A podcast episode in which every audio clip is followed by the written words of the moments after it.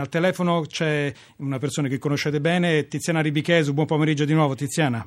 Ciao a te Francesco, buon pomeriggio. Naturalmente anche qui noi siamo al eh, consorzio del Parmigiano Reggiano, eh, siamo eh, rimasti fortemente colpiti dalla notizia, però come tu stesso dicevi il nostro eh, disegno, diciamo, il nostro viaggio continua e, e ora io mi, toro, mi trovo eh, proprio in compagnia di ehm, Gino Morini eh, per raccontare un, eh, un, elemento principe di questa, di questa zona, di quest'area che è il parmigiano reggiano. Allora, ehm, siamo esattamente nel consorzio del Parmigiano Reggiano che riunisce 380 caseifici, quindi una realtà economica molto importante. Morini. È una realtà molto importante perché abbiamo detto 380 caseifici, ma che poi significa 3.500 aziende agricole sparse in tutto il territorio che producono il latte destinato a Parmigiano Reggiano, che deve essere un latte particolare perché dobbiamo seguire un disciplinare che eh, richiede un'alimentazione assolutamente particolare per le nostre vacche e anche perché il parmigiano si fa senza additivi, quindi di conseguenza eh, per il consumatore bisogna dare il meglio. Francesco? Sì, Tiziana, no, allora, eh, dicevo, prego, vai pure avanti perché vai sì, avanti. Sì sì, sì, sì, dicevo che il parmigiano reggiano, come hai sentito dalla voce di Gino Morini, qui non si fabbrica, si fa e si fa in Italia e in particolare si fa soltanto nel territorio delle province di Parma, di Reggio Emilia dove noi siamo, eh, di Modena, Mantova alla destra del fiume Po e, e a Bologna alla sinistra del fiume Reno. Eh, tra l'altro dobbiamo anche dire che il parmigiano reggiano è tra i prodotti eh, importantissimi del Made in Italy anche il più copiato al mondo. Morini è il più copiato al mondo e diciamo che una delle attività del consorzio è proprio quella di tutelare, quindi di difendere il marchio, la denominazione.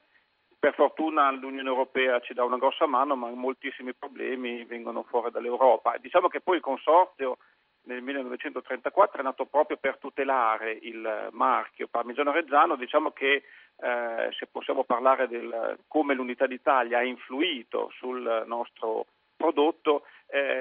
possiamo dire che l'unione e quindi la caduta delle barriere tra i vari ducati ha favorito la, l'unione della denominazione. Tiziana, devo interromperti un attimo. Tiziana, devo interromp- scusate, sì, devo prego, interrompervi Francesco. un attimo, devo dare prego. la linea a Giovanni Scaramuzzino che si trova sull'arrivo di tappa. Giovanni. Allora, la cronaca è questa, si parla di volate, si parla spesso di, di, ragazzi che sgomitano magari in bicicletta per arrivare primi, no?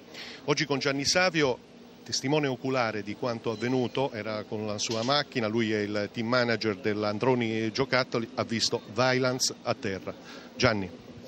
Una scena agghiacciante, drammatica, in 27 anni non ho mai visto una scena così. Mm, purtroppo c'era stata una caduta di Roberto Ferrari, il nostro velocista, per cui noi ci siamo fermati, abbiamo cambiato la bici e quando siamo ripartiti stavamo per rientrare, il nostro corridore era già rientrato nel gruppo, quindi noi eh, abbiamo sentito da Radio Corsa di una caduta e quindi abbiamo rallentato assieme a poche altre ammiraglie che stavano rientrando e, e la scena è stata proprio di questo corridore mh, mm, per terra ma eh, con, con, il volto veramente distrutto. Eh, abbiamo subito capito, intuito che avesse proprio battuto violentemente contro il muro e c'era già un medico in quel momento che stava applicando un massaggio cardiaco.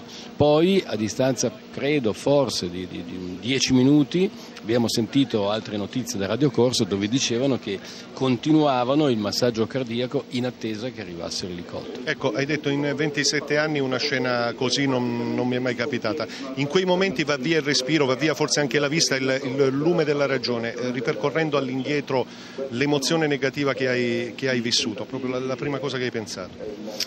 Ma vedi, in quel momento ti senti totalmente impotente perché intuisci che Spero, spero, tra l'altro, spero proprio di sbagliarmi, proprio me lo auguro tutto il cuore che, che, che, non sia mancato, però in quel momento capisci che in fondo ogni altra cosa è assolutamente effimera. Linea al palco.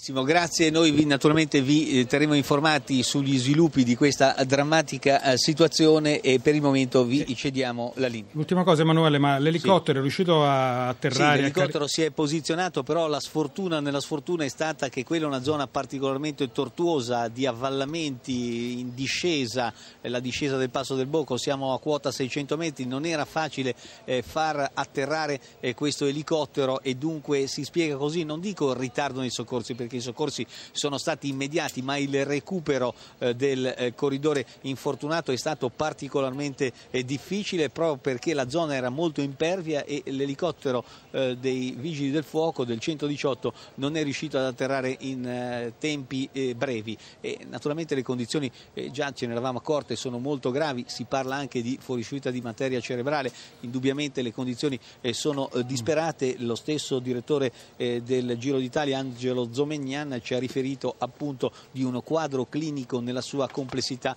molto molto eh, preoccupante. Naturalmente non resta che sperare ma eh, che le cose fossero eh, gravi ce ne eravamo accorti immediatamente eh, allora, tutti. Emanuele, guarda, appunto... noi chiuderemo la trasmissione grosso modo tra un quarto d'ora e prima sicuramente torneremo a collegarci con voi. Eh, non è facile, grazie Emanuele Dotto intanto, eh, l'abbiamo già detto, non è facile, però noi lo spettacolo purtroppo deve andare avanti, va avanti, non è lo sport, non è lo spettacolo, questa eh, vogliamo dire è anche la vita. Eh, Tiziana Ribichesu, eh, allora, ti, ti, restituisco la linea. Allora, eh, ti ringrazio. Noi siamo sempre qui, abbiamo detto Igino Morini che stava, ci stava raccontando un po' dell'origine del parmigiano reggiano, che è un'origine eh, lontanissima. Ci sono notizie di questo prodotto già a, al, nel Medioevo.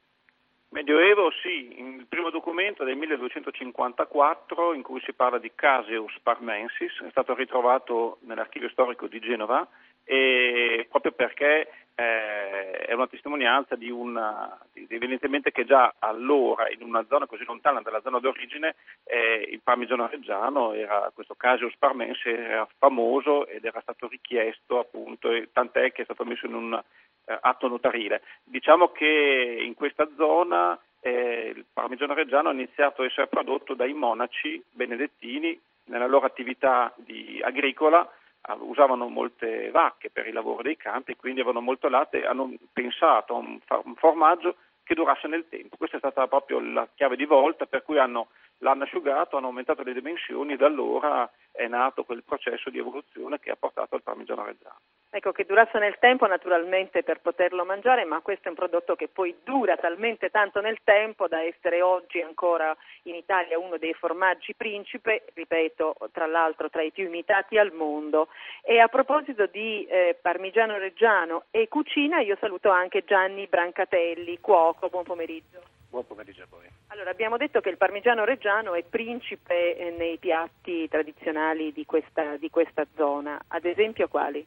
Ma è l'ingrediente fondamentale di tutte le paste ripiene che sono un po' il, il vanto di, questa, di, queste zone, quindi è presente nei tortelli, nei tortelli verdi, nei tortelli di zucca, è presente nei cappelletti, è presente in tutte quelle preparazioni dove è ingrediente principale e insostituibile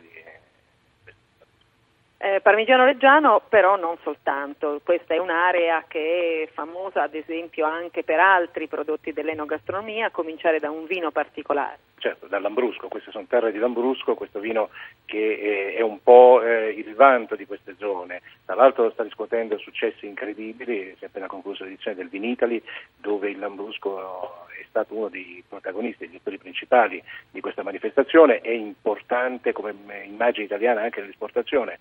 In questo momento in America il vero italiano è soprattutto Lambrusco.